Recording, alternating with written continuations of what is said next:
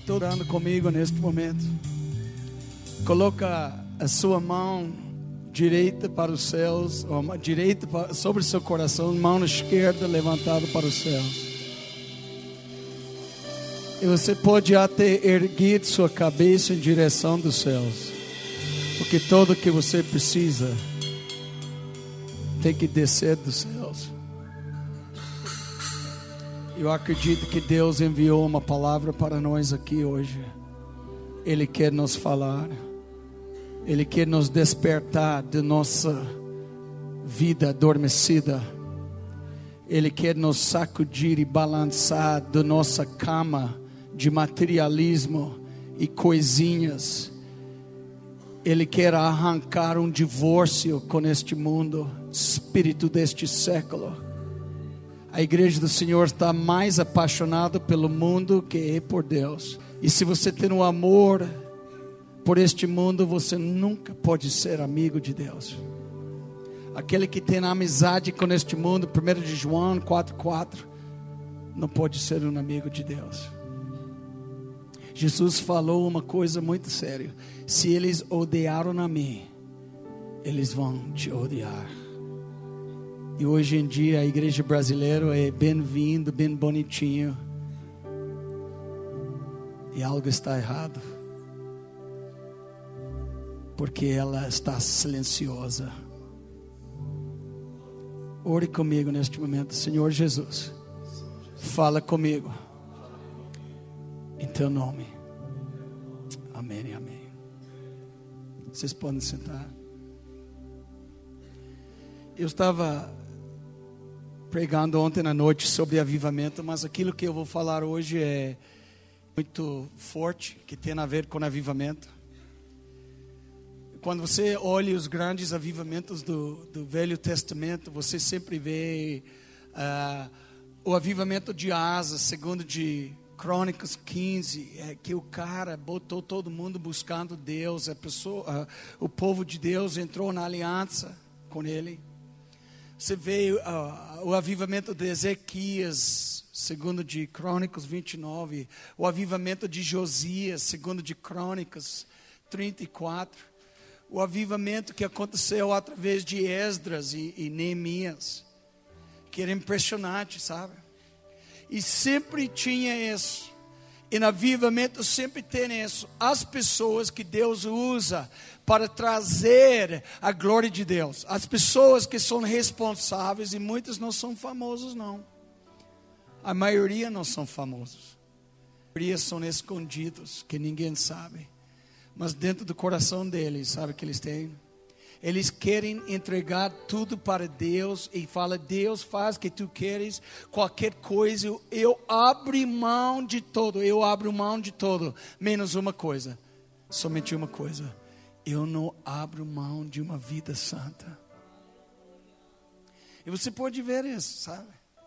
Porque avivamento sempre está ligado com o caráter santo de Deus, sabe? E pessoas estão entrando em linha, e vocês sabem sendo um brasileiro hoje em dia, quem não é de moda hoje em Brasil é, é pureza e santidade, uma vida santa. Que que de moda hoje é vitória e bênção e conquista e prosperidade. Esses grandes quatro. E sabe para Deus, Deus não dá mínimo para essas coisas. Sabe que ele gosta? Ele gosta de vida. Ele gosta quando uma pessoa velha, uma pessoa na igreja, um jovem, um adolescente, cara, seja quem for, mas que nasce com um desejo, meu amigo, de ser puro, como ele é puro. Eu me lembro do Keith Green quando, é, quando ele se converteu com 20 anos de idade. Ele viveu a, a, apenas oito anos depois de converter. Quando ele morreu, Leonard Havenhill, meu pai espiritual que pregava o enterro dele lá em Texas, ele falou: Eu não conheço uma pessoa, a única pessoa que eu conheço, que talvez Keith Green não teve uma influência e um impacto tão violento como Martinho Lutero, o reformador. Cara, que que é isso? O menino morreu com 28 anos de idade. Sabe o que ele falou? ele fez mais para Jesus e a honra de Jesus. Denominações inteiras na vida inteira, duração daquela. Sabe por quê? Ele, ele era da geração dos hippies, ele era músico, ele morava com sua namorada. E um dia ela comprou uma Bíblia e fala: aqui, aqui está a minha Bíblia. Ela comprou uma Bíblia que era cor chocolate, película, é, é, como é? é? Pelica, cor de pelica, chocolate. E ele pegou a Bíblia e colocou sobre o coração. Né? Ele fala: Senhor, fala comigo. Eu tenho colocado o Senhor no último lugar na minha vida, mas Jesus, faça a Ti mesmo real a mim, e eu vou te seguir o resto da minha vida. E sabe de uma coisa? Ele começou a ler a Bíblia. A primeira coisa que ele viu na Bíblia, ele viu que ele não estava vivendo bem. Ele estava vivendo em fornicação com Melody, sua esposa, sua namorada. Ele, ele falou: Melody, nós não podemos tocar mais. Inclusive, o dia 25 de dezembro de 1975, nós vamos casar o dia do nascimento de Jesus. Ela falou: Keith, eu te amo, não tem nada errado. Se tem algo errado. E sabe que, que, que Leonard Havenhill falou comigo? Ele falou, cara, eu tenho visto muitos jovens, eu trabalho com jovens. Ele morreu com 87 anos de idade. Ele falou, todos os dias, jovens do planeta inteiro, inteiro eles vêm aqui, eles entram em minha casa falando, eu quero ser um seguidor de Deus. Eles pegam sua Bíblia e vão para uma cabana alugada dentro da floresta e fica seis meses jejuando e lendo a Bíblia. Ele falou de toda essa moçada que eu tenho visto em meus muitas décadas de vida com Jesus. Ele fica vi um jovem tão puro como Keith Green.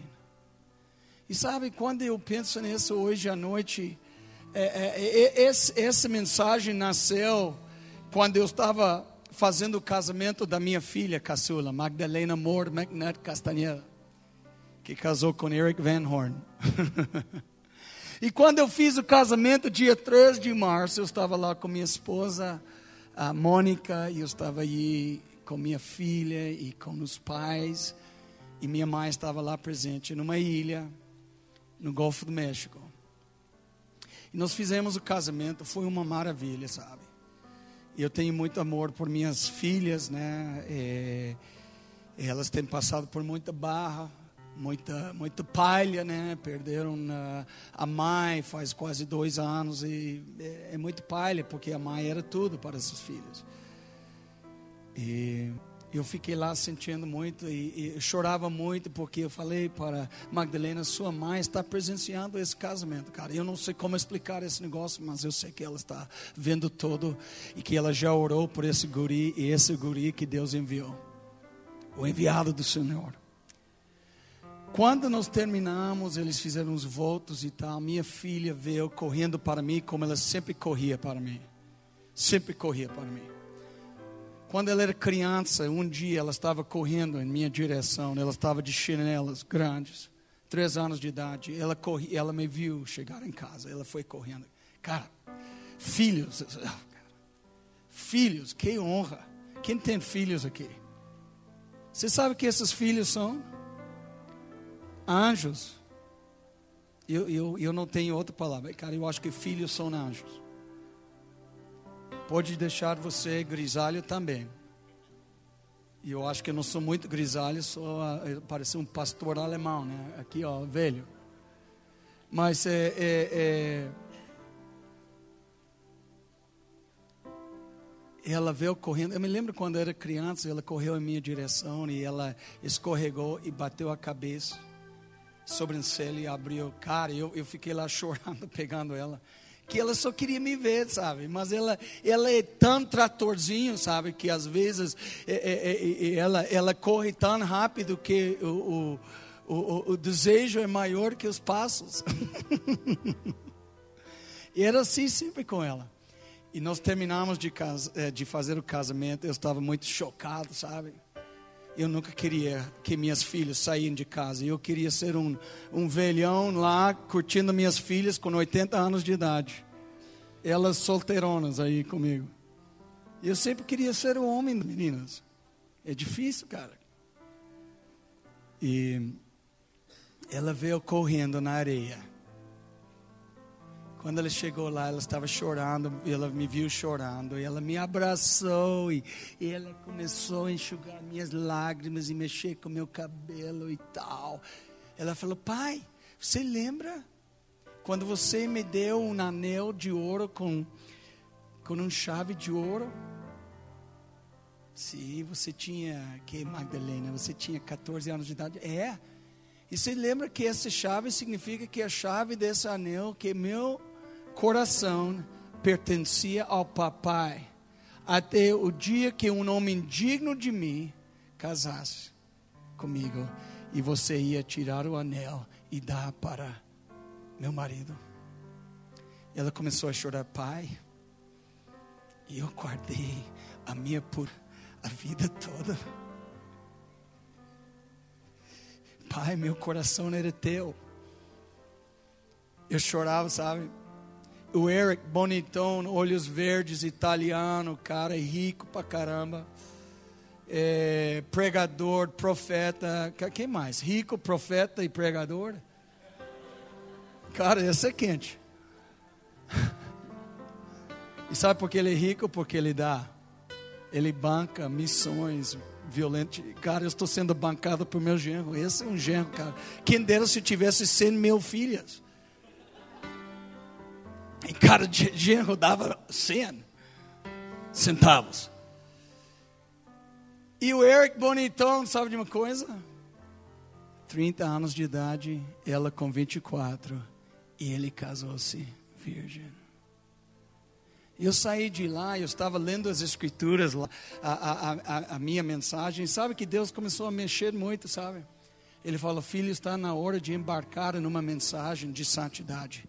Eu quero que você, quando você fala de avivamento, você fala verdadeiro avivamento. Não esse oba-oba que está rolando aí. Não esse negócio de, de fogo estranho, onde pessoas estão cheirando o cheiro de carne, porque tem muito carne na parada.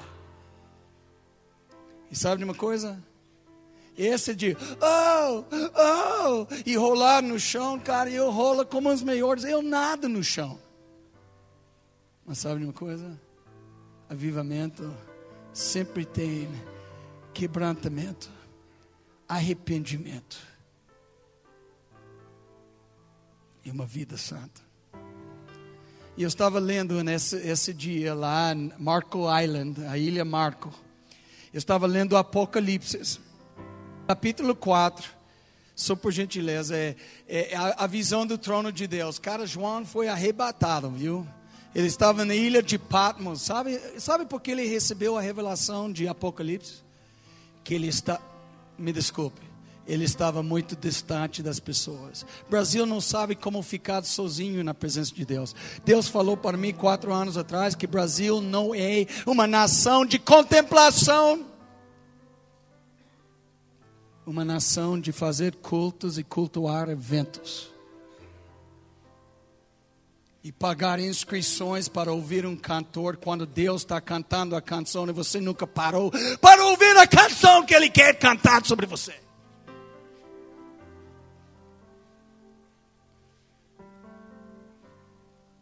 Me desculpe.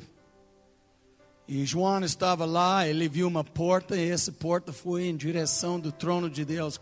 Sabe por que ele viu o trono de Deus? O bicho estava lá perseguido. Sabe quem era João o amado? O homem que foi pegado pela cabeça e colocado um caldeirão de azeite, óleo fervendo para tentar matar ele lá na Ásia Menor.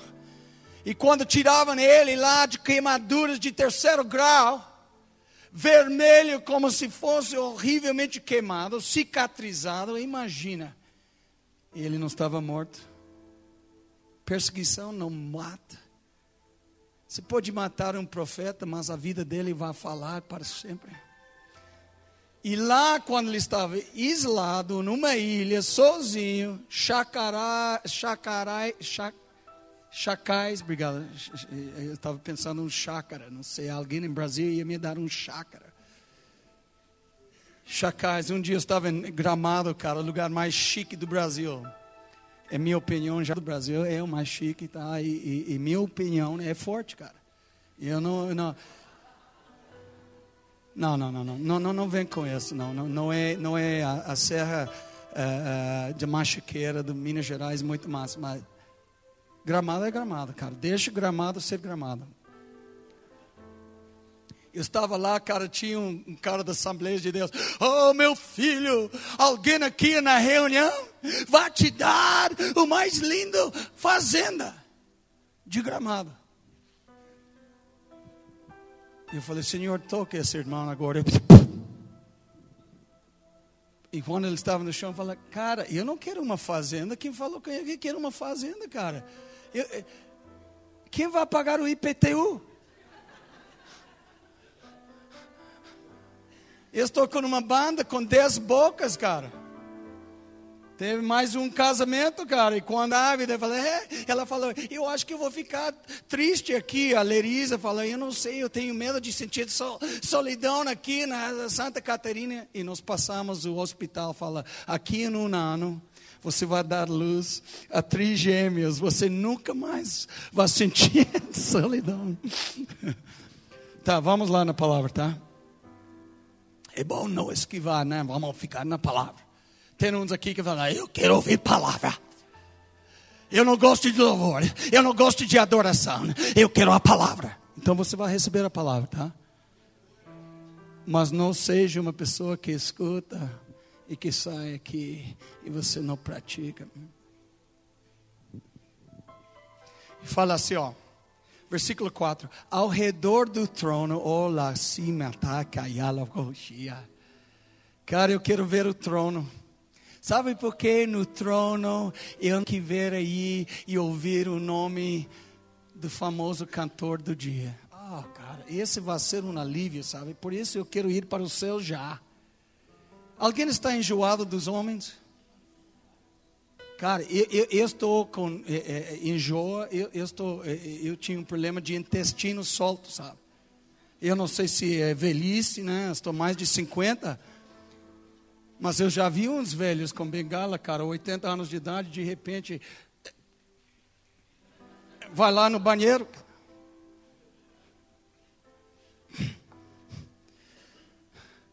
Eu quero ver o trono, cara. Eu quero. Eu, eu, Sabe, eu estou afim de ver ele, cara, sinceramente. Eu já vi fantoches, já vi palhaços, já vi. Já vi raposas. Já vi pop stars. Já vi um monte de coisa, cara. E sabe que em meus olhos existem saudades de ver Deus sobre o trono. Eu quero ver aquele que levanta por causa do, do sofrimento, por causa da, da, das suas dores, o Cordeiro de Deus que tira o pecado do mundo para sempre. Eu quero ver ele receber a recompensa de nações e etnias e povos e línguas reunidos aí. Aquele dia, Isaías 2, 11 e 2, 17 fala: Só naquele dia o nome do Senhor será exaltado. Cara, onde veio toda essa exaltação de carne? E quando ele viu o trono, esse que é impressionante, que ele lendo a Bíblia lá na ilha do Marco, e fala assim, ó, assentados eu vi 24 anciãos, e o que, que eles estavam fazendo? Eles estavam vestidos de branco, em cujas cabeças estão coroas de ouro. Quando eu parei aí, Apocalipse 4:4, eu comecei a ver e Deus começou a ministrar a mim. Ele falou: "Filho, existe o poder de um coração puro, que significa muito para mim. Eu sou o Deus que ama santidade. Eu sou o Deus que quer um povo que deseja mais que qualquer outra coisa no planeta Terra. É piedade, piedoso, de ter um caráter piedoso que significa que você tem um caráter como Jesus. Você tem um caráter que está inclinando um estilo de vida piedoso. Piedoso significa que você vai falar, agir, andar como Deus andou. Aquilo que Ele ama, você ama. Aquilo que ele vira as costas, não quer nem saber. Aquilo que é delícia para os ouvidos dele é sua delícia. Aquilo que é a agenda dele se transforma em sua agenda. E você começa a ocupar com essas coisas. E eu vi, essa, eu vi essa linguagem figurativa, sabe? Parece que João estava sendo arrebatado com os pensamentos. Impressionante que eles estavam sobre o trono e o que, que eles tinham? Coroa de ouro. O que, que era coroa de ouro? Era a autoridade, era o poder que eles receberam.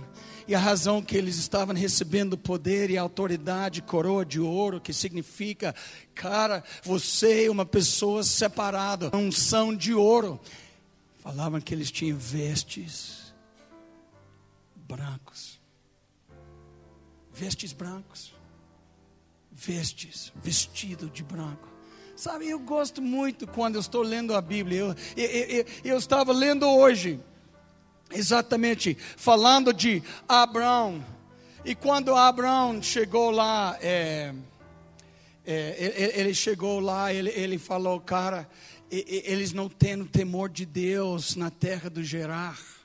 Gênesis 20, versículo 11 ele falou, cara, eu, eu, eu, tenho que fazer outra coisa, porque nessa terra não tendo temor de Deus. Sabe de uma coisa? Eu estava na praia de Búzios, eu estava na praia Arraial do Cabo, eu estava na praia e, neste ano já de Bombinha, Santa Catarina, e sabe de uma coisa? Eu corri da praia, sabe? Porque eu não curto que estava rolaia. Eu não quero ficar lá onde pessoas estão prostituindo, onde pessoas estão traindo suas esposas, onde homens de média idade estão olhando as donzelas com um olhar de adultério. Eu não gosto um lugar onde eles ficam na balada a noite toda em Búzios, que é ó, da alta sociedade do Rio de Janeiro, cara. Eu não curto, não.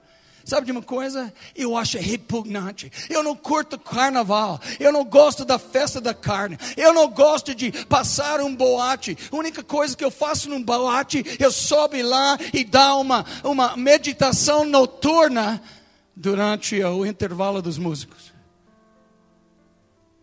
Cara, e, e, todas essas coisas, sabe? Se você não tem uma coisa que te deixa é, com uma sensação de impugna, impugnado, cara, nojento, coisa, sabe?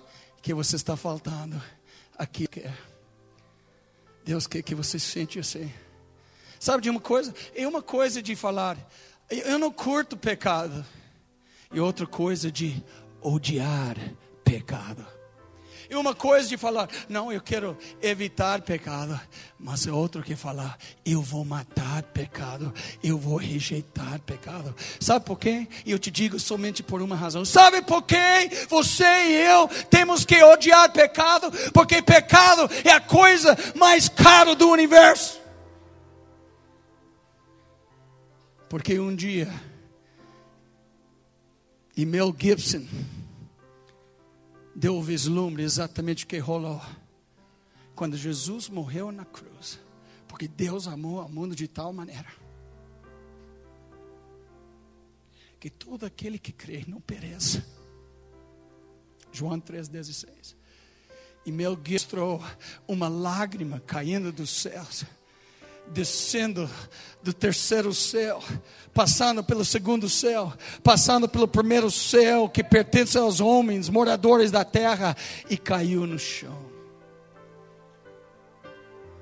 Por isso nós temos que odiar pecado, porque custou Deus seu próprio filho.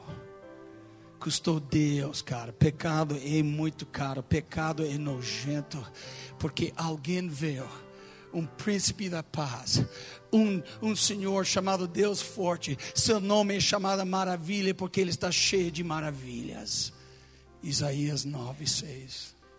Ele veio, nunca pecou, Ele veio para causar o fim. E sabe de uma coisa que eu fico impressionado com Jesus quando ele subiu a, a Getsemane, quando ele subiu Gólgata, ele perfeitamente tinha todo o direito de falar não aguenta. Inclusive ele falou: Pai, tira esse cálice de mim. Sabe de uma coisa? Os homens religiosos, os anciãos de Israel, chamavam ele homem. Você não tem ainda 40, 50 anos de idade, João capítulo 8, 58. Sabe por que ele parecia tão velho? Meu amigo, quando ele veio aqui, Cordeiro de Deus, ele carregou o pecado do mundo nos seus ombros. E sabe, você carrega pecado, cara, você começa a envelhecer pra caramba. Um homem de 33 anos de idade falou: por que não falava, você não tem nem 35 anos? Não, não, ele falou, você não tem nem 50 anos. Porque a fisionomia dele, o peso de carregar maldito pecado ah, cara, eu fico impressionado com o penoso trabalho de Jesus, cara. Sozinho aguentando a pancada, sozinho aguentando o chicote, sozinho eh, aguentando a rejeição, sozinho aguentando a coroa de espinhas. E a Bíblia fala muito sobre isso, sabe? Eu fico impressionado com Daniel. Você lembra de Daniel? Daniel não queria nada a ver, cara. Era um poderoso na terra de Babilônia. E Daniel, capítulo 1, versículo 8. Ele e mais um menino, os hebraicos. Ele falou: Eu não vou comer das iguarias finas do rei da Babilônia. Eu não vou me contaminar. Cara, você vê isso muito na Bíblia, sabe? Sabe que a Bíblia tem muitas advertências sobre essa, essa vida de santidade. Deus gosta quando nós temos uma consciência diante dEle. Deus gosta quando uma pessoa é como José. Lembra quando José, Gênesis 39, versículo 9 a 14, ele entrou na casa da esposa de Potifar. Quer saber quem era Potifar? Seria a atriz de Hollywood mais, mais bonita. Pode ser Ashley Judd, um Julia Roberts na vida, um Nicole, Nicole Kidman, uma. Quem mais? Vamos lá? E vocês olhem para as atrizes, não me dizem, Angelina Jolie, tá? Mulher mais bonita do mundo, segundo as pesquisas, casada com o homem mais guapo do mundo, espanhol. Brad Pitt. Ela é forte, cara. Ela é forte, ela estava grávida e falou: Meu neném vai nascer na África. Não, não, não, você vai nascer aqui. Onde nasceu o neném? África. E quem foi lá? Brad Pitt pegou o avião e foi lá para ver o nascimento do seu filho. Porque o coração dela é África. E ela nem é crente, bicho mas ela faz mais coisas. Eu te digo uma coisa: ela não tem uma mansão que poderia ter. Sabe por quê?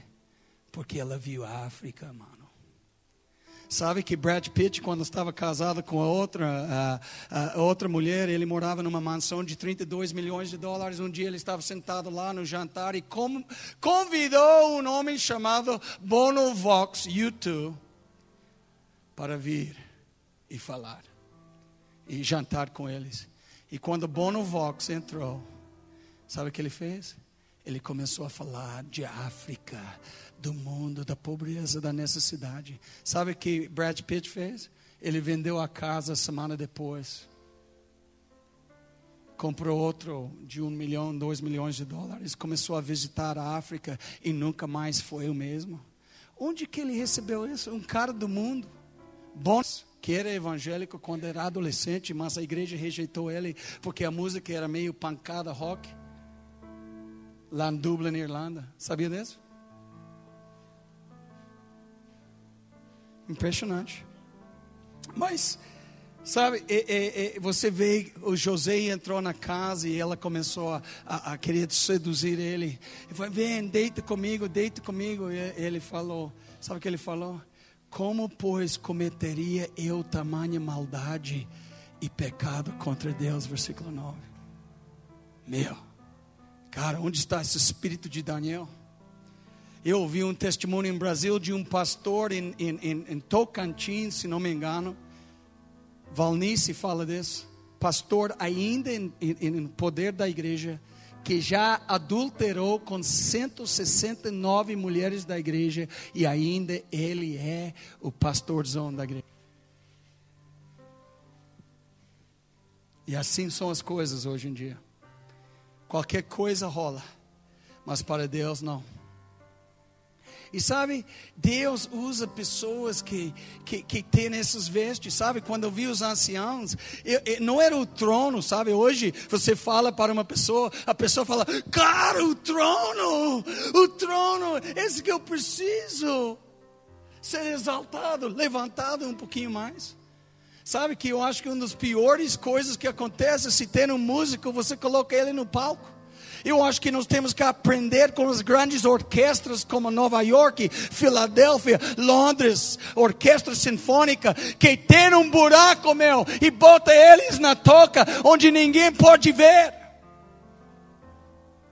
Um dia eu estava pregando numa igreja em, em Belo Horizonte, uma amiga me levou lá, aniversário da igreja, e tinha um, um, uma terraça em cima do púlpito, os músicos falaram, cara, desce de lá, cara, essa palhaçada. Você sabe qual os músicos que têm um problema? Sabe qual é o problema? Falta de caráter santo.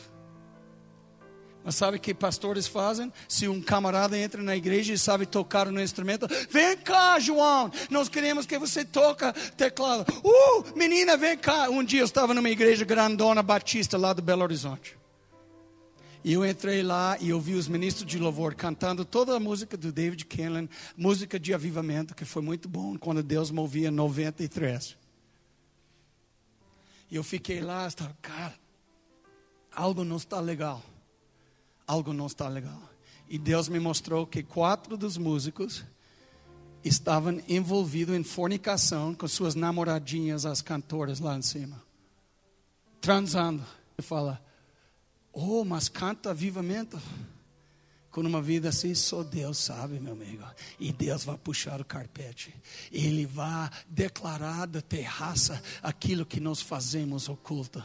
Nós achamos que vamos escapar, sabe de uma coisa? Os olhos do Senhor estão em todo lugar.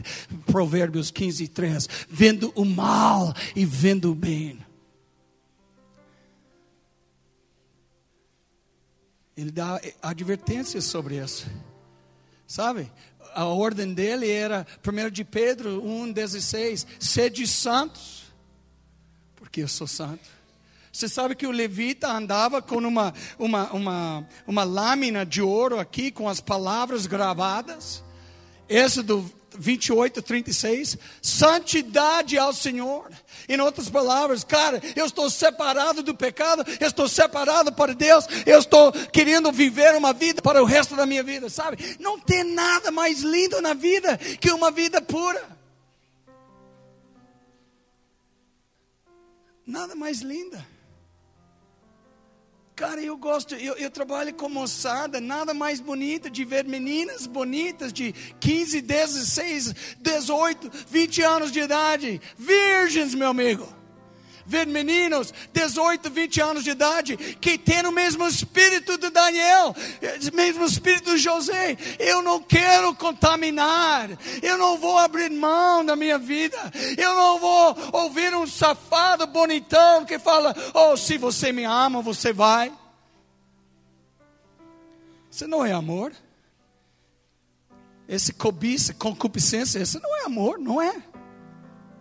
E Deus dá ordens para nós. Mateus 10, 16. Por simples como as pombas. Romanos 16, 19. Quero que seja simples para o mal. 1 de Coríntios capítulo 14, versículo 26. Ah, na, na, é, na malícia, sim, sede, sede crianças Segundo de Coríntios 6, 17, não toqueis em coisa, coisas impuras. Filipenses 4, versículo 8, tudo, cara, Paulo falou, me imita, imita que eu estou falando, tudo que é puro, seja isso que ocupa seu pensamento. Colossenses 3, 2, pensais nas coisas lá do alto. Tiago 1, 26, A si mesmo guarda-se de ser contaminado do mundo. Ele estava falando, versículo 27, sobre o que, que é a religião pura. O que, que era? De cuidar das, eh, das viúvas e dos órfãos e de não se contaminar com o mundo. E sabe qual é o problema da igreja? A igreja cheira como o mundo. E não tem uma diferença, cara. Nós estamos todos lá. Eu já vi pessoas falar: Você é crente? Você é da igreja? Você assiste uma igreja, cara. Eu já vi você estourando, xingando. Eu já vi um. um, um eu, eu, detesto Corinthians, me desculpe, corintiano. Eu detesto Corinthians por causa de um precioso carioca que andava com uma faixa Jesus. Esse cara que estava rolando em frente do elevador lá em uh, Atibaia, São Paulo, na concentração do Corinthians batendo e dando porrada em Luxemburgo, os dois aí odiando. E esse cara tinha uma banda de pagode, cantando com os evangélicos, um monte de escurinhos cantando pagode. Aparecia em Faustão, aparecia em Guga. Cara, Gugu. E sabe de uma coisa? Eu não senti nenhuma unção naquela música. Eu não caí no chão falando, oh Deus, cara, que unção! E o mesmo cara recebeu um cartão amarelo e foi lá e começou a xingar. E o problema era que ele, eu sou da igreja, cara, não vou mencionar a igreja porque é uma vergonha. E ele falou, eu sou da igreja tal. Monique Evans, que mulher fantástica de uma igreja massa, sabe? Ela ficava em cima da cama. Que massa!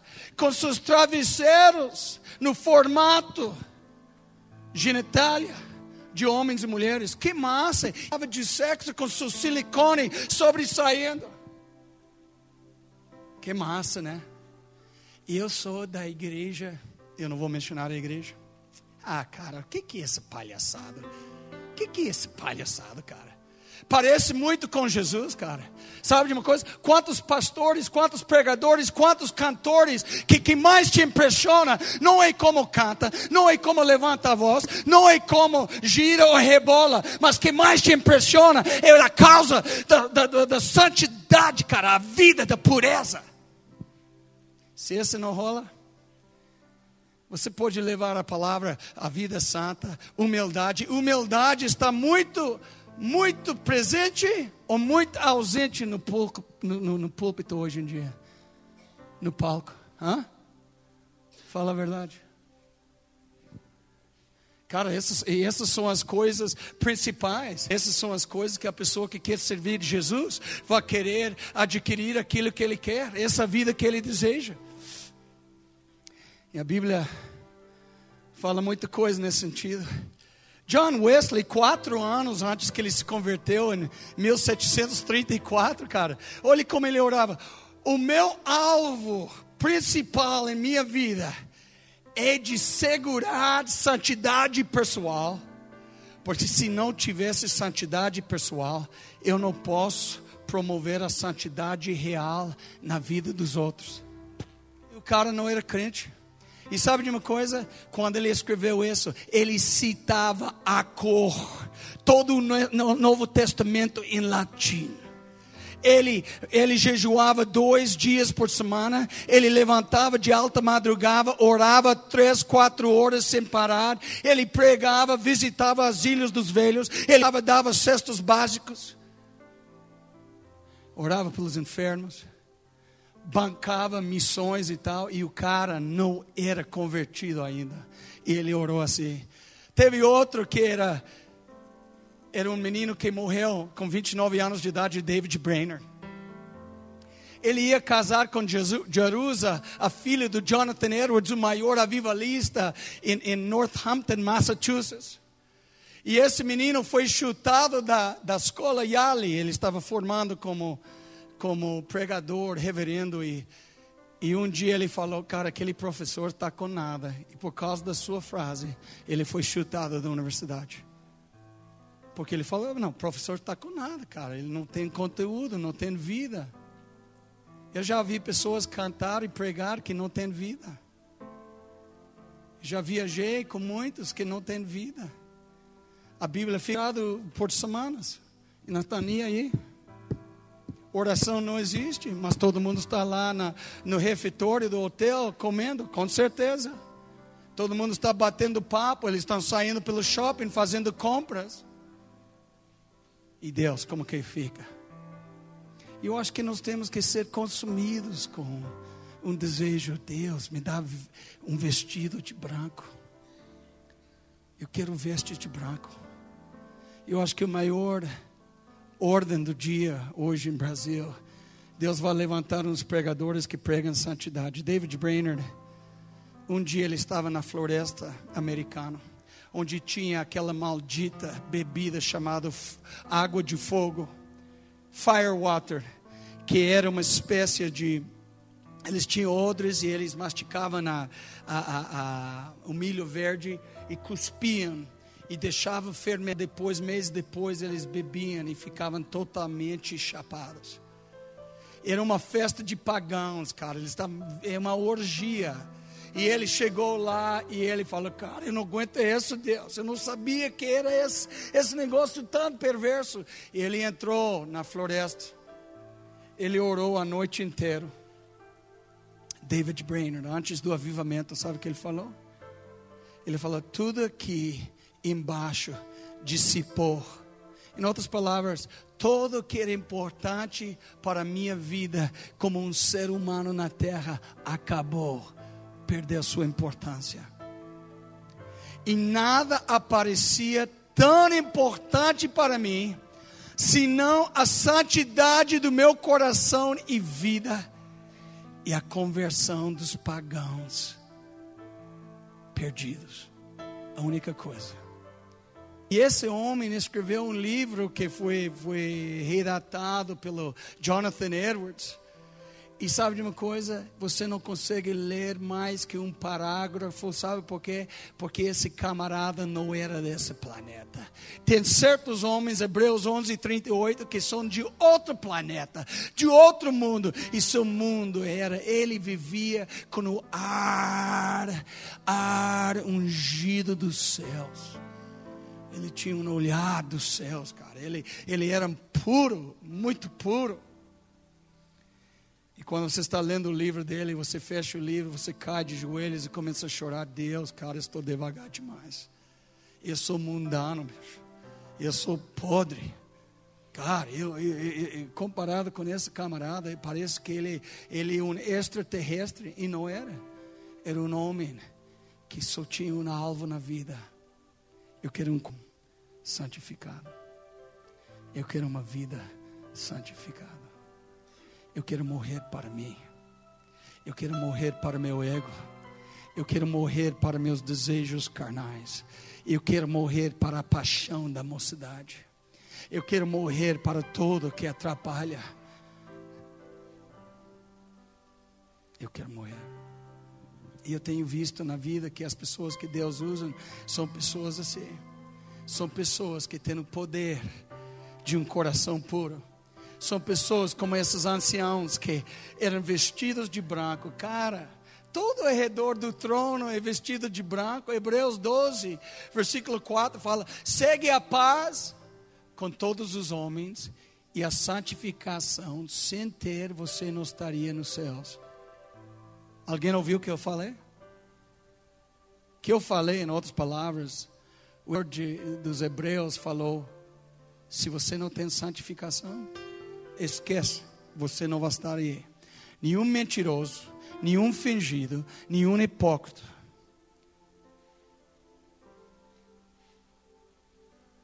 E todo, todo esse tipo de pessoa, nenhum beberrão, nenhum idólatra.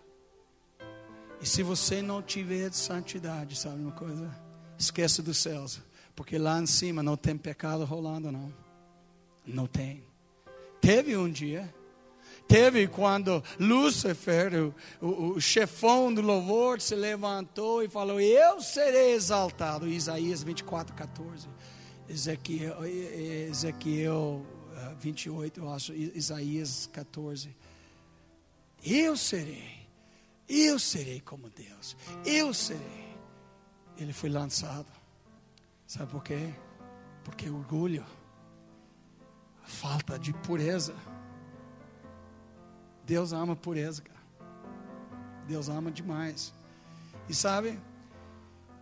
Segundo Timóteo 1:9 fala Deus nos chamou para uma santa vocação. Segundo de Pedro 3:11 fala que os que vivem uh, vi, vivem em santo procedimento e piedade. Deus Deus demanda isso. Sabe, General William Booth um dia falou que a grandeza do poder do homem é a medida da sua entrega. A palavra santidade, muitas vezes, pessoas querem saber, é uma entrega absoluta, é uma, um, um, abandonamento, é uma, uma rendição na sua vida diante do Senhor, é você se rendendo aos pés do Senhor, é você subindo ao altar e falando: Senhor, eu sou um sacrifício vivo aqui, e eu não vou descer do altar, faz o que tu queres comigo. Santidade é muito forte, cara. Eu vou te falar uma coisa, eu tenho visto pessoas santas, eu tenho visto muitas pessoas santas. Eu tenho visto, eu tenho experimentado, e eu sei onde, onde Deus vem no avivamento, sabe de uma coisa? O povo não estava aí. Sabe qual é o problema do povo brasileiro, digamos, esses movimentos que entram aqui? Por exemplo, muitos pastores querem uma igreja bem sucedida, não é? Todo mundo quer ser bem sucedido. Então que?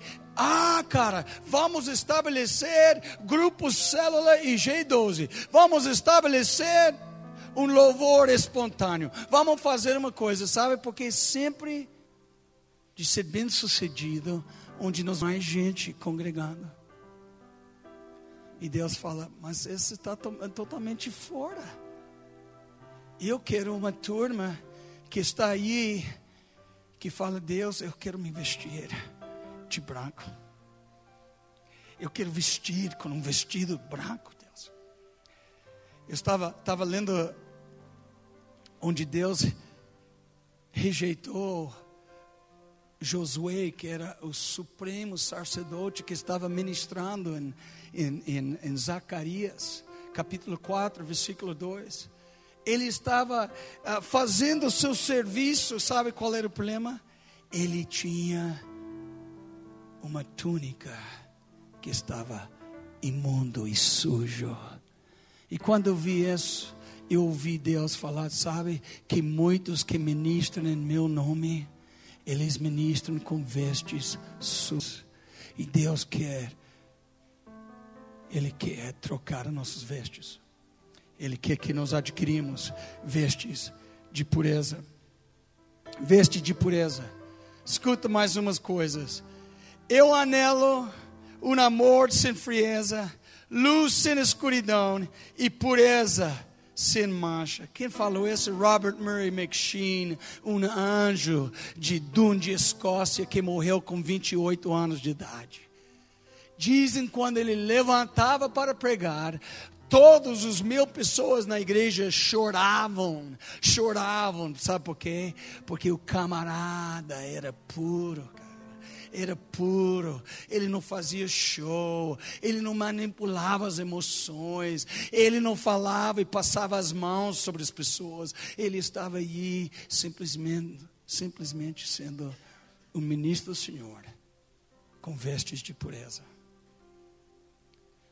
Pureza. Meu cabelo está grande hoje. E um dia estava numa igreja de cinco mil membros. Júnior estava comigo e eu tinha um guitarrista cabeludo chamado Heavy, um menino puro e precioso. Aquela noite o culto começou e era cinco vezes que eu fui lá, e essa última vez que eu fui lá. E esse, esse pastor estava na casa, ele sentou lá com sua esposa, e eu falei para ele, tomando um café, falou, cara, que, que rolou ontem? Você fez uma coisa absurda, pastor. Você falou comigo que você ia fazer uma canção e levantar a oferta. Eu falei para ele na cara, eu, eu falo como eu falo aqui para qualquer um. Eu não ia mudar porque o presidente Lula está aqui e começar a, a elogiar ele com excelência. Eu ia falar Lula, né? A Bíblia fala: se você está íntima com Deus, você nunca vai ser intimidado pelos homens ricos, poderosos, famosos, cara. Na minha opinião, homens usam a banheira como você, mulheres usam banheiro, é todo mundo, né? Todo mundo tem que comer, tem que dormir, não tem nenhum super-herói aqui não. Eu falei, pastor, que foi aquela palhaçada que você fez ontem à noite? Aquela canção de, de uma, uma canção durou por uma hora de louvor. E eu trouxe minha banda pessoas da minha confiança. Ele olhou para mim e falou: Ô oh, cara, aquele guitarrista cabeludo. Falei: Quê? Rebelião, cara. Estou preocupado com os mais velhos, sabe? Eu tenho muitas pessoas ali que esse menino com cabelo comprido significa que ele é um rebelde. Ele é um desobediente, está fumando maconha na esquina. E aí eu falei, pastor, olhe para mim, esposa do pastor, olhe para mim, não vou usar os nomes. Quem ontem na igreja, com cinco mil pessoas, seja honesto, quem mais parecia com Jesus? De todos aí. Os dois falaram, aquele menino cabeludo. Então por que, que você julgou ele? Ele não fuma maconha, ele não é rebelde, ele é um bom menino. E muitas vezes eu chamo ele para me acompanhar quando estou orando pelas pessoas. E sabe o que ele faz, pastor? Ele faz o que nenhuma pessoa em sua igreja faz. Ele anda de pessoa a pessoa orando e chorando pelas pessoas, porque ele tem um coração, cara, de compaixão e de amor. E nunca mais voltei para aquela igreja. Sabe por quê?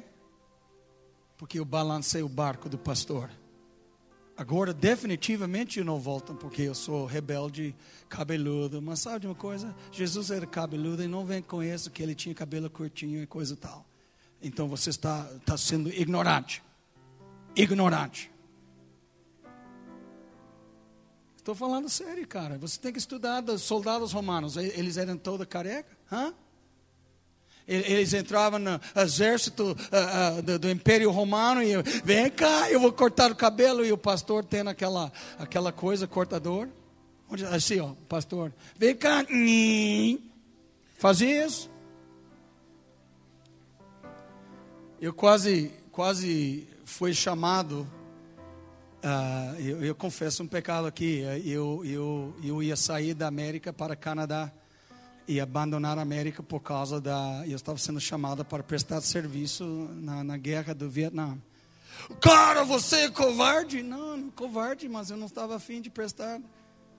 E meu cabelo era muito grande na época, cara. E todos meus amigos, cara, entravam lá. E, cara, os caras eram todo, cara, é, tipo, é, cara os, os, uh, uh, os, fuzileiros navais, que eram os caras muito machos, sabe? Você tem que andar careca e tal. E os hippies chegavam lá e pegavam.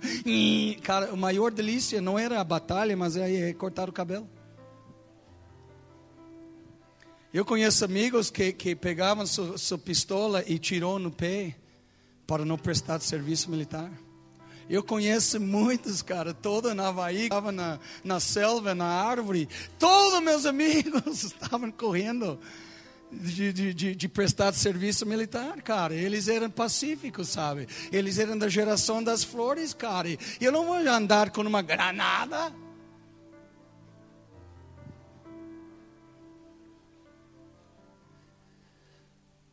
Mas sabe, é, é, a Bíblia fala muito claro nisso. Jesus um dia falou: Bem-aventurados os limpos de coração, porque eles verão Deus. Mateus 5, 8. Fala de novo, Senhor. Bem-aventurados os que são limpos, puros de coração, porque eles verão Deus. Se você não está vendo Deus, Você tem que fazer uma sondagem e ver o nível da sua pureza, porque eu acredito que a nossa visão de Deus e Deus aparecendo e visitando e manifestando e demonstrando em nosso meio, uh, exata proporção ah, da nossa pureza, uh, exatamente na proporção. E não sei de você, mas eu quero ver Deus, cara. Eu quero ver Ele, sabe? Eu me lembro quando David Kennan cantava Abre os olhos do meu coração, eu quero te ver. E essa canção era, era a canção, cara. 1999, 2000. Uh! Todo mundo cantando. E sabe o que eles cantam hoje? Deixe chover, deixe chover. É brincadeira. É brincadeira. É brincadeira. Deus não mudou a doutrina, mas nós pulamos de coisa de mover a mover. Agora eu quero fogo, agora alegria, agora eu quero chuva dos céus. E Deus fala: Mas eu quero abrir seus olhos e dar uma visão. Eu quero que você me veja, mas você tem que ter que coração puro, limpo de coração, cara. Intenções motivações, inclinações, próprios sentimentos, tudo, tudo, tudo, tudo, tudo, em direção dele.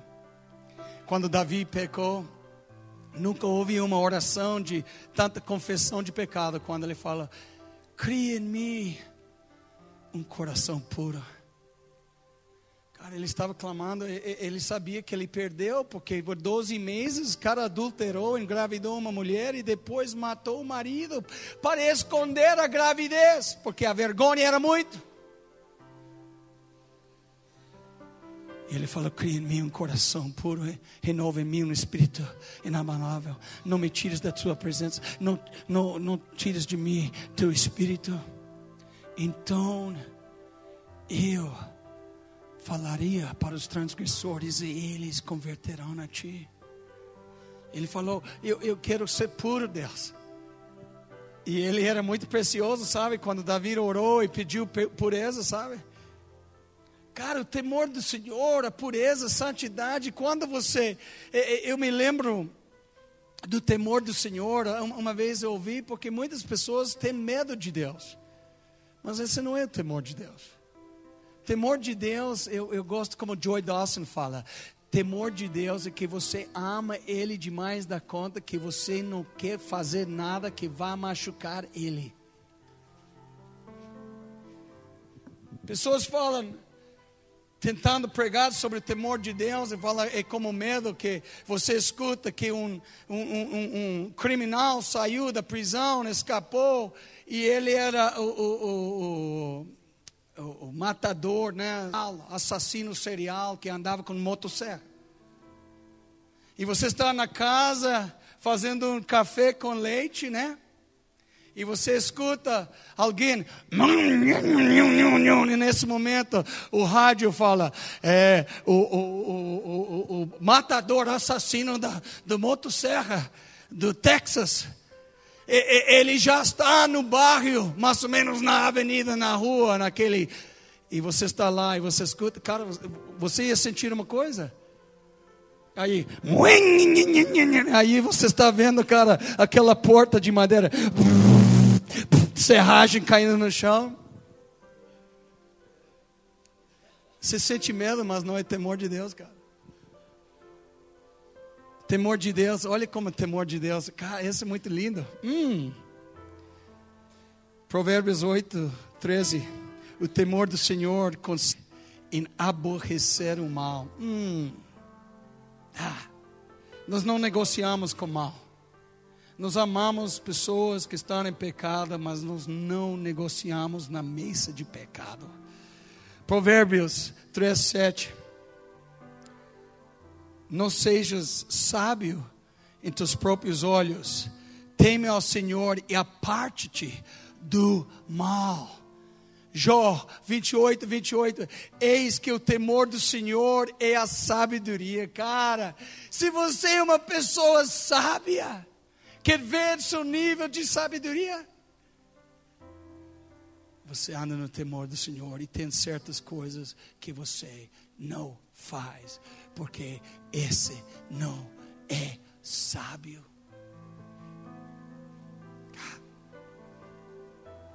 Sabe, existe muita insensatez. Nós achamos que sábios, que somos inteligentes, mas sabedoria de Deus é diferente, sabe?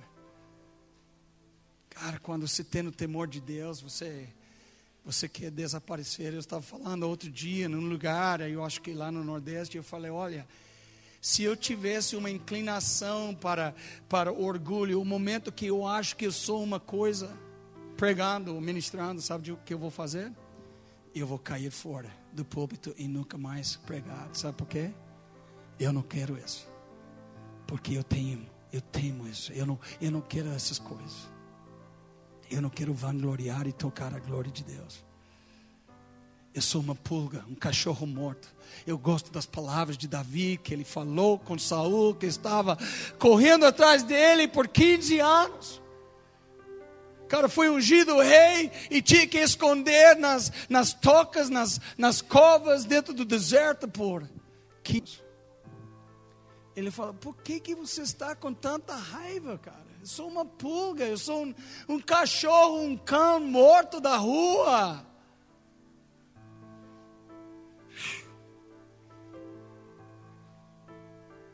E a Bíblia fala, vez tras vez tras vez um dia eu vi 1 de Pedro 2,9. Olha, esse é impressionante.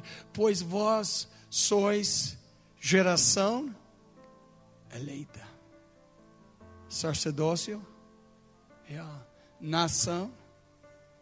Estou descrevendo o Brasil? Não, aliás, estou descrevendo a igreja brasileira. Se não tem santidade, não rola.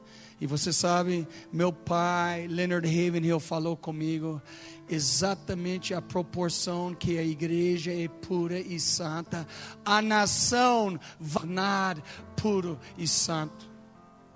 E se você fala para mim, cara, eu não estou entendendo o CPI do Correio e da Caixa 2, e, cara, todos os, cara, todos os, os, os prefeitos de praticamente as grandes cidades do Brasil têm CPI CPI. Meu amigo, se Deus liberasse um CPI na igreja do Senhor, você ficaria horrorizado.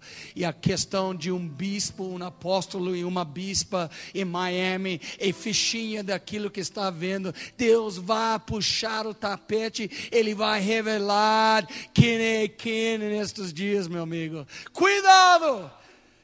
Cuidado, se Deus julgou o pecado no passado, Ele vai julgar hoje em dia.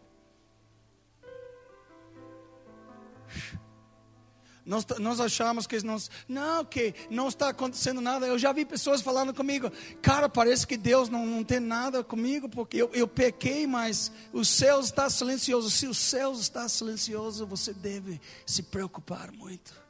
Você deve prostrar e chorar se o céu está silencioso. Se os céus estão de bronze, esse é motivo de extrema preocupação, sabe? Sabe? Porque Deus comunica o tempo todo, Ele fala o tempo todo. Mas Ele fala para aqueles que são puros, aqueles que estão prestes a ouvir Ele. E eu, eu, eu, eu, eu pensei muito nessa essa, essa mensagem, sabe?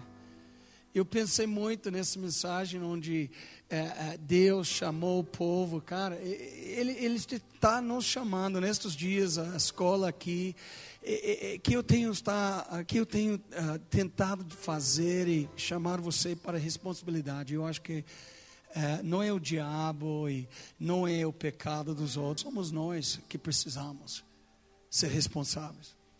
E um dia, quando Salomão terminou o templo, Deus apareceu. O fogo desceu e consumiu o holocausto, o sacrifício e a glória encheu aquele lugar, aquela casa que foi dedicada para ele. E ele falou assim: Se meu povo que se chama pelo meu nome se humilhar, orar, buscar minha face, converter dos seus maus caminhos, então eu ouvirei dos céus, então eu perdoarei seus pecados, então eu sararei sua terra. E eu fiquei impressionado. Sabe quem ele estava chamando para converter? Era o povo dele. Sabe por quê? Porque o povo dele atrapalha a obra dele se ela não é pura. E é interessante, quantos já ouviram é, é, sermões sobre os, os, os dons do Espírito Santo? Levanta a mão. Quantos já ouviram sermões e mensagens liberados que falam do entristecer o Espírito Santo? Levanta a mão. Poucas. Poucas. Nós devemos preocupar com Ele o tempo todo. E sabe quando eu escuto de avivamento e todos os avivamentos que eu tenho estudado na história, eu sou um cara que avivamento é minha bebida, minha comida, meu sonho. Quando eu perdi minha esposa, eu falei: Deus, eu vou, vou redobrar as forças, eu vou, vou pregar ainda mais, mais, mais. Eu vou falar ah, ah, da sua vida santa. Ah. E todo mundo fala, cara, que a ver quando Deus rasga os céus, concorda, e que o teto é totalmente derrubado. Alguém já ouviu isso? Mas você tem que ir mais longe ainda. Verdadeiro avivamento fala que o chão debaixo dos seus pés se, se, se, se fende e se abre. Sabe? Nós falamos do teto explodindo e esquecemos todos os avivamentos. Eu me lembro do Keith Green, que um dia ele entrou numa nos maiores, eh, maiores universidades americanas chamada Oral Roberts um homem de milagres que começou uma universidade em Tulsa. Quando eu vi a fita da pregação daquela noite, eu estava num carro, um Opala, e, e, e eu, eu caí no chão do Opala, do, do meu amigo que era é, casado com o maior cantor evangélico, Twyla Paris, Jack Wright, meu amigo íntimo. Ele falou, cara, eu vi um menino pregando. Ele colocou a fita, cara, eu comecei a chorar. Meu Deus. O cara detonou. Aqui está o cenário. Era o maior cantor americano na época. Ele eh, tinha um piano de cauda lá no plataforma. Cinco mil pessoas aí. Ele pregou santidade naquela noite. Ele pregou que Jesus quer uma vida santa. E entrou no auditório um espírito de convicção de pecado, mas convicção de pecado violento. Uma convicção que pessoas jovens começavam a gritar e chorar na agonia. Eles correram para o frente. Keith Green não conseguiu ficar sentado no banco do piano de cauda. Ele se prostrou debaixo do piano que ele tinha medo. Eu já vi dias assim na minha vida tinha que fazer a mesma coisa, eu tinha que esconder, cara, a glória de Deus, a, a presença de Deus, a, a, o, o, ar é cheio de convicção, cara. O que, que mais falta hoje? É convicção, sabe? Porque eu acho que nos estão faltando pregadores e pregadores e palavras que são ungidas, que vêm como uma espada banhado em fogo, cujos lábios são batizados em fogo a brasa viva do altar, tocando os lábios e tirando a iniquidade dos vozes. E as vozes falam, não mais como, ah, eu sou de lábios impuros, mas Deus tirou a impureza dos meus lábios. E ele estava debaixo do piano. Era uma noite tão tão forte que os pregadores que viajavam com ele, homens que eram os maiores pregadores da moçada, que estavam sentados com ele lá no palco, para ajudar, aconselhando nos apelos e coisa tal. Porque quando ele pregava para os crentes, todos converteram. um dia ele levantou 45 mil jovens num festival de Jesus. Ele falou: quantos nunca entregavam sua vida a Jesus? E 45 mil levantavam. Ele fala: fica sentado. Eu estou querendo saber, você nunca deu sua vida. Você nunca falou: Jesus, seja o Senhor, o comandante, seja o chefe, o patrão, o manda-chuva da minha vida. Que tu falas, eu farei. Eis-me aqui para te servir o resto do dia. Não porque eu quero dinheiro, não porque eu quero um salário melhor, não porque estou desempregado. Somente pela honra de te servir. E se no final da minha vida significa que tu me mandasse no inferno, manda-me no inferno, mas eu vou te servir quando eu vivo terra, porque tu és digno do meu serviço. Nós estamos pregando um evangelho que vem a Jesus, ele é a aspirina do Bayern. E as igrejas brasileiras estão cheias de pessoas que estão querendo uma ajuda. Um cara enrolado está querendo ser desenrolado. Ele vai lá dar uma oferta esperando que um milagre vai acontecer. Não acontece. Não acontece. Que Deus não funciona assim. Mas acontece se você tem um coração puro. Aí acontece. Aquela noite era era a noite que a Universidade de Oral Harvard nunca em sua história teve uma noite assim. E os jovens correram para frente e tinha um microfone aí que pegava que era que Keith Green usava quando cantava. Ele falou: "Cara, fumando maconha finais de semana e ninguém sabe. Eu estou no seminário de teologia aqui nessa escola." Ele começa a chorar meninas levantavam. Eu tenho feito coisas com meu namorado, cara, que eu estou envergonhado. E eu não vou andar mais com esse homem, porque ele me abusou. Começavam a contar. Eu estava é, com medo e, e eu fiz uma coisa por causa de medo de não ser desprezado e rejeitado. E aí a bomba naquela noite levantou um homem era o líder do corpo estudantil religioso, quer dizer, espiritual da igreja, da, da, da universidade. 10 mil alunos. Ele fala: Todos me conhecem, eu sou pastor da moçada aqui. Mas nesta noite ele começou a chorar, cara. Começou a. E nesta noite eu tenho que confessar que eu tenho feito atos de homossexualismo que ninguém sabe. E vocês acham que eu sou um cara espiritual, cara? Eu tenho pisado na bola, sabe? Na escuridão, quando ninguém me vê. Naquele momento, o líder da, da universidade, ele foi correndo, pegou o microfone e ele falou: eu não creio que é necessário te falar e confessar seu pecado. E neste momento nós queremos cerrar a reunião. Amanhã não vai ter, sábado à noite não vai ter e domingo não vai ter. Keith, obrigado. Deus te abençoe. Tchau. Boa noite. Deus te abençoe. Até mais.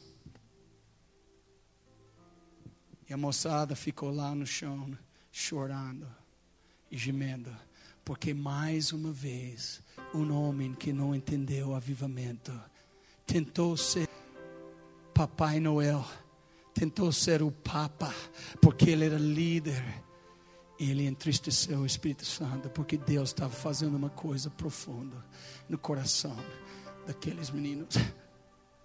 Keith Green ficou tão desconsolado que ele voltou para o camarim.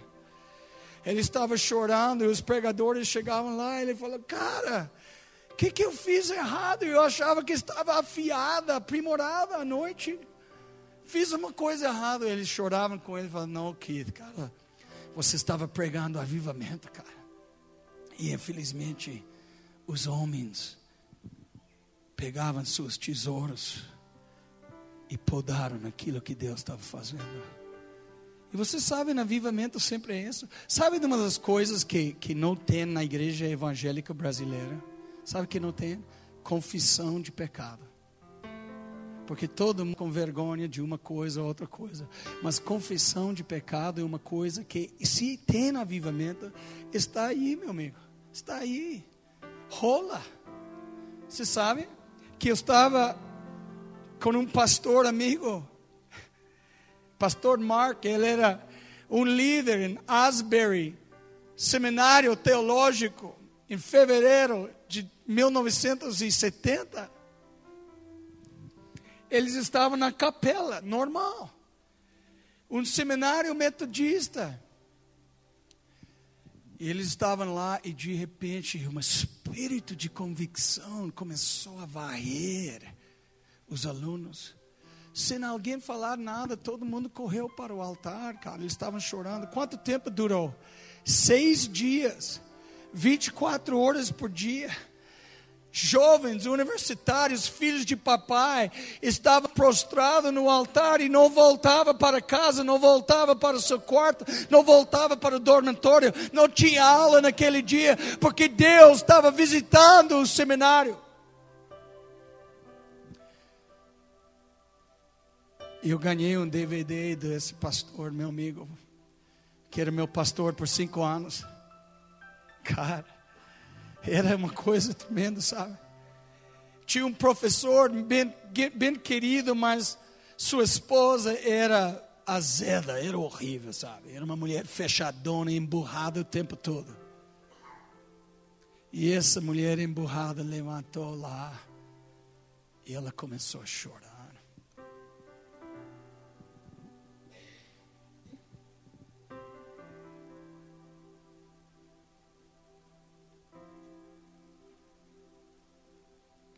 Ela começou a pedir perdão, porque ela era tão religiosa, porque ela estava tão cheia de feridas, e que ela falou que eu estou sendo curado aqui hoje. E quando ela começou a falar, cara, os alunos correram para frente, caíram no chão chorando. Esse durou por sete dias o diretor do seminário estava em Canadá pregando num seminário lá e eles falaram, cara, algo está acontecendo em Asbury. Ele entrou no orelhão para ligar, ele ligou o telefone, tocou lá, assistente na universidade, pegou. E quando o cara começou a falar, o poder de Deus pegou ele no orelhão lá no Canadá. Ele começou a chorar. Cara, o que está acontecendo, cara? Que que é isso? Que que é isso? E o cara do outro lado falou, cara, Deus está aqui, cara. Eu não posso, eu não posso parar de falar, cara. Nós estamos vendo Deus. Deus está vendo, Ele está vendo, Ele está visitando gente. Ele saiu do orelhão, o cara totalmente chorando. Cara, o que, que é isso? Que, que aconteceu? A unção que estava lá na Asbury pulou todo do, em cima de todo mundo.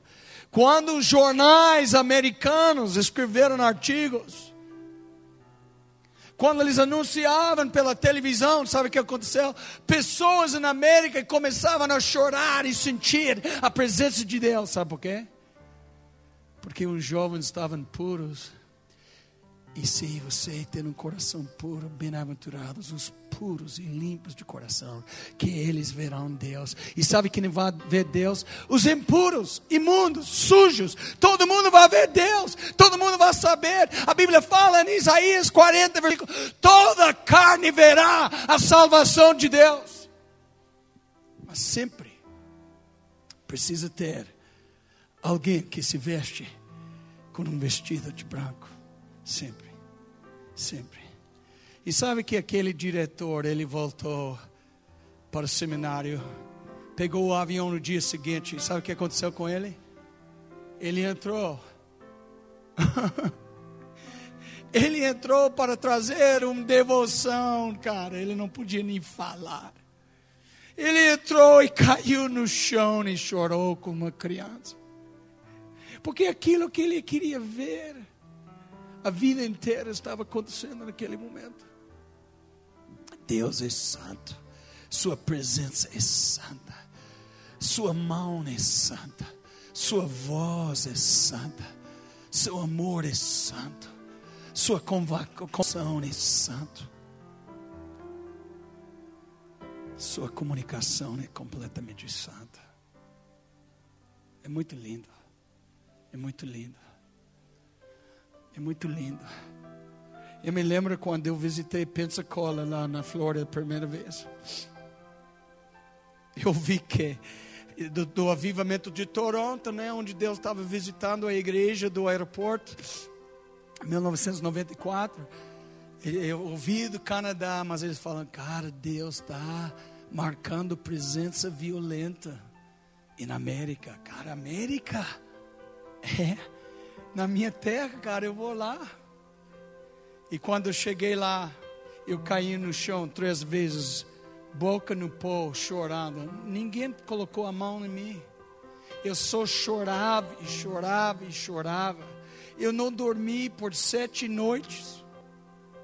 Eu não consegui dormir, cara.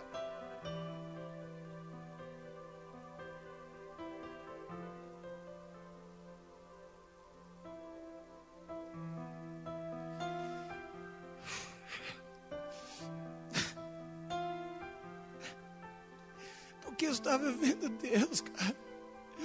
Eu estava vendo jovens, preciosos jovens, cara, pelas centenas correndo para o altar. Caras que queriam suicidar, moços que queriam matar seus pais, mas ele tinha uma, um mãe que todas as noites ajoelhava orando por ele, clamando por ele na maior pureza. Eu vi todas as noites, sabe? Quando eu peguei o carro para ir para Atlanta, a viagem era quatro horas, sabe quanto tempo demorou? aluguei o carro para deixar lá em Atlanta. Oito horas e meia, sabe por quê? Eu não estava conseguindo andar, porque eu só chorava, eu encostava na estrada, sabe? Eu chorava, Deus, Deus, o que está acontecendo comigo? O que está acontecendo comigo, Deus? Esse, eu devo estar no céu já, eu acho que esse é o céu já. Um dia eu visitei Pensacola eu estava meio chateado porque meu favorito pregador não estava pregando, ele tinha um seminarista lá da escola de avivamento pregando.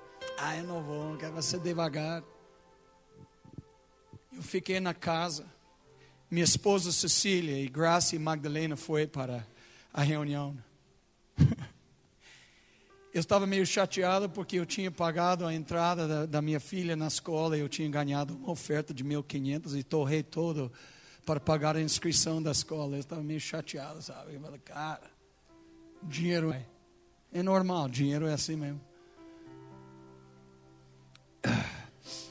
Eu estava sentado na cama, meio deprimido, porque eu ganhei a oferta. Em menos de 24 horas, torrei todo. De repente, a porta abriu. E minha preciosa esposa e minhas duas filhas entravam como três anos. Cara, elas estavam chorando, falando: Pai, Pai, você perdoou, cara. Você não sabe o que rolou, cara. Eu vi uma coisa. Ah.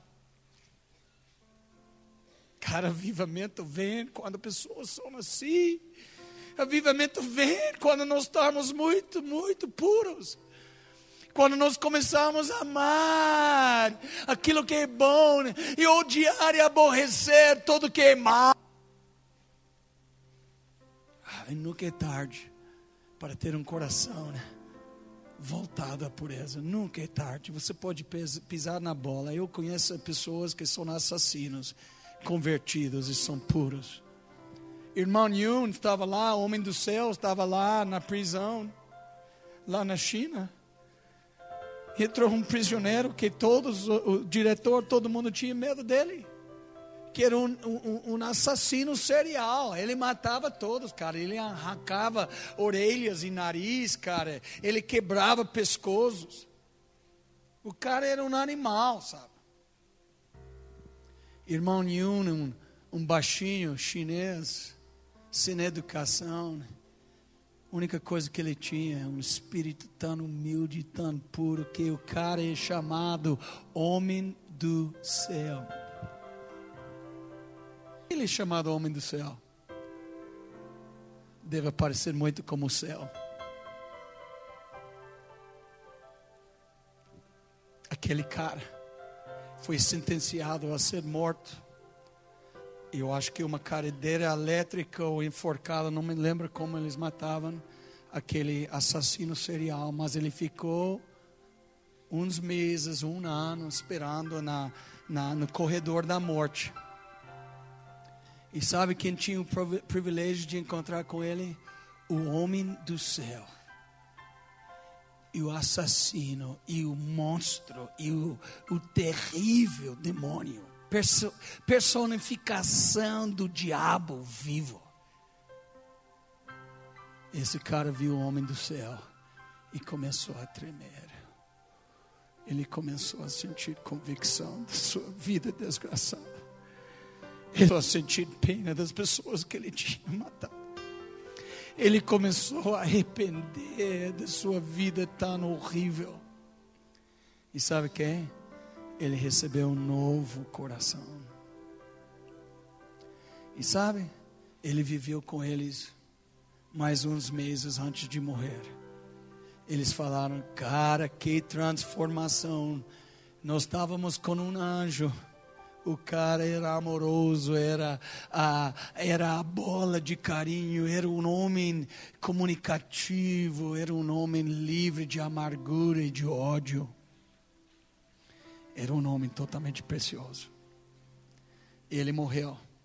E muitos sentiram um baque da morte desse precioso homem. Você sabe que Deus não gosta de pecado. Você sabe que os profetas sempre oravam nesses termos. Nós cometemos pecado contra ti. Daniel 5, 9, 5 e 6. Neemias 1, 6 a 7. Todos os profetas, quando entravam em intercessão, orando pela nação, nunca falou, ah, minha nação, mas nós temos cometido iniquidade. Nós temos desobedecido Senhor. Nós temos corrido atrás dos altares dos outros.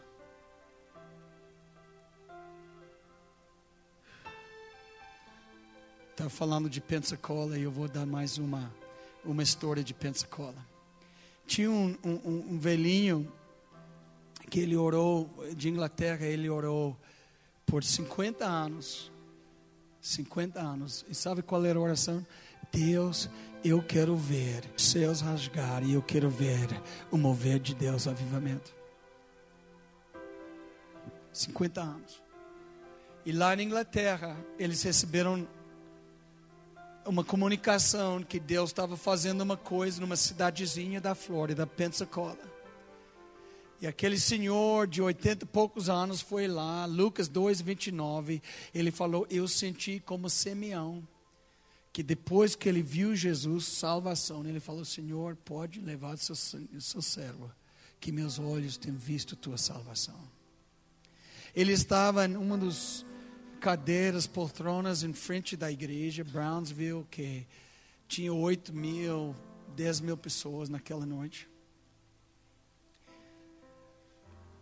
O louvor foi espetacular espetacular, tudo foi espetacular, a pregação foi uma, uma bomba de comunicação. E o apelo foi dado. E de repente ele viu jovens e velhos correndo para o altar. Cada apelo do altar, pessoas corriam. Ele viu um homem gordo correndo a todo vapor e tinha pessoas em pé, ainda em pé, que não tinha prostrado, curvado. E esse homem gordo foi correndo, ele pulou, passando em cima das cabeças das pessoas em pé e caiu de barriga no chão pegando o altar e chorando: Jesus, Jesus, eu estou vendo para casa. Aquele velhão olhou para a galeria lá atrás e tinha homens vestidos terno, gravata, com uma, uma, uma pastinha de couro, homens que tinham dinheiro, empresários poderosos, que falam: pregador, não termina o apelo, cara, tem muita gente, mas eu estou indo. Aquele mais velho ficou muito feliz, até ele ouviu um grito de um menino todo cheio de piercing, tatuagens, cabelo espreitado, pintado, cores loucas. E esse menino veio gritando pelo corredor. Ele caiu em pranto aos pés dele ele achava que era o altar e pegou o tornozelo e a, a perna do velhão de Inglaterra. Ele falou: Jesus, eu não quero ir para o inferno. Jesus, me perdoa. Eu não quero pecar mais. Eu não quero ir para o inferno. Ele falou depois daquela experiência: Deus leva-me para casa. Eu estou pronto para partir, porque meus olhos têm visto aquilo que eu queria ver mais que qualquer outra coisa. Sabe de uma coisa? Existe tidos de branco, existe coroas de ouro, existe um chamado.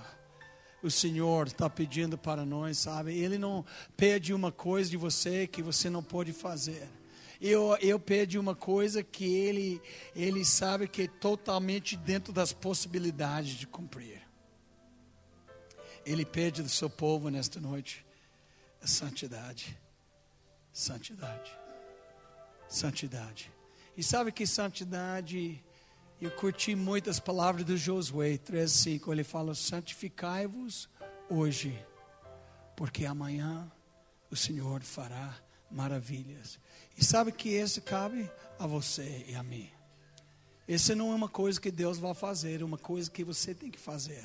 Santificai-vos hoje significa que você tem que separar de todo que é uma coisa que palha, uma coisa que está roubando, uma coisa que está te deixando frio, indiferente.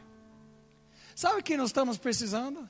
Nós estamos precisando de ter pregadores que começam a pregar contra novelas. Se você está assistindo uma novela, você está em pecado e desviado, tá? Pronto, acabou. Sabe o que nós temos precisando? E eu gosto de televisão, eu gosto de um jogo de futebol, mas sabe uma coisa? Se a televisão está te atrapalhando, você tem que entrar, pegar sua televisão, vai no quintal, chama os vizinhos, pega três litros de gasolina e fala: Eu vou oferecer um holocausto ao Senhor neste dia. Televisão plasma que você comprou para assistir maravilhosa seleção brasileira 2006. Lá, Copa do Mundo, Brasil, Brasil. E eles vendiam esse com promoção antes da Copa do Mundo, 7 mil reais, cara. 42 polegadas. Sabe de uma coisa? Nós estamos precisando de passos e, e uma posição radical. Exatamente assim.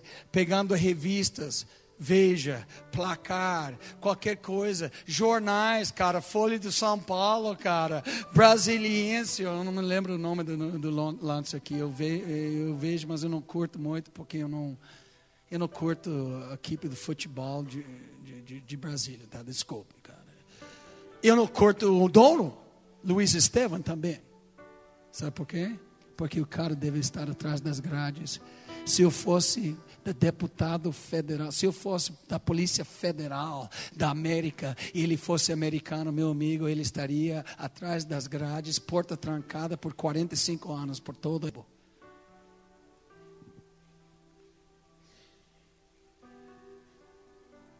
E nós estamos em dias que tem que fazer uma coisa radical. Uns têm que sair da casa que você está pagando a loucura de, de, de, de pagamento e IPTU e todas essas coisas. E você tem que entrar numa vida mais simples, porque sua vida está te atrapalhando. Você sabe que muitas pessoas que andam com um carrão e tendo um casarão, você sabe que são endividadas muitas com cheque sem fundo na praça. Sabe disso? É a aparência, sabe? A família Gonzalez tem uma casa grande, cara. Eu sou família Pérez. Parreiras tem, eu sou da família Oliveira.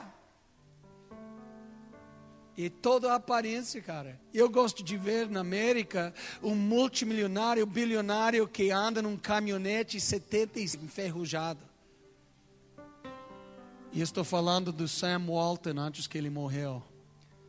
Se você não conhece Walmart e e uh, Sam's Club e uh, outras coisas que ele fez.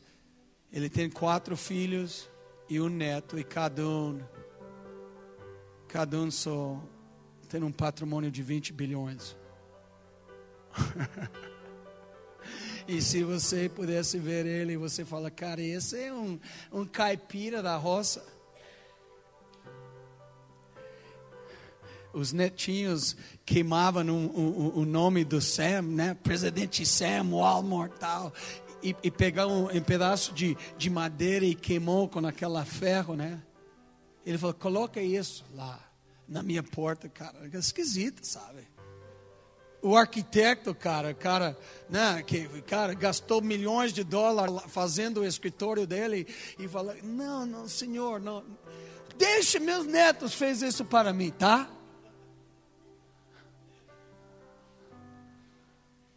Mas nós temos que mudar, sabe? Se Brad Pitt saiu de um, um é, uma mansão de 32 milhões e só comprou uma casa de 3 milhões, sabe de uma coisa? Significa muita coisa para ele. Porque ele falou: realmente eu não preciso dessa toda. Eu tenho que viver mais simples, porque meu mundo tem, tem milhões de pessoas que não tem nada para comer. E como que fica?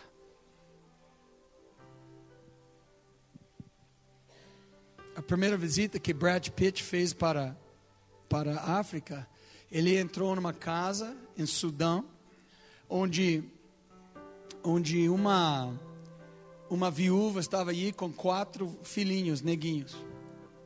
uh, uh, uh, piso do chão, uma choça com palha em cima e uns tijolos feitos à mão. Era a casa dessa pobre viúva. E aquele homem, ator de cinema, entrou na África. Ele estava lá vendo as crianças, nem falava língua nem nada. Oi, oi, tudo bem? Ele começou a sair e os quatro crianças correram porque era um homem e achava que papá estava voltando para casa. E pegava nele, não queria deixar o branquinho sair, chorando e, e, e falando, e, ele, ele, ficou tanto tocado, cara, mudou a vida. Ele, ele está indo direto e reto para a África. É tão importante para ver nosso mundo. Curva sua face hoje.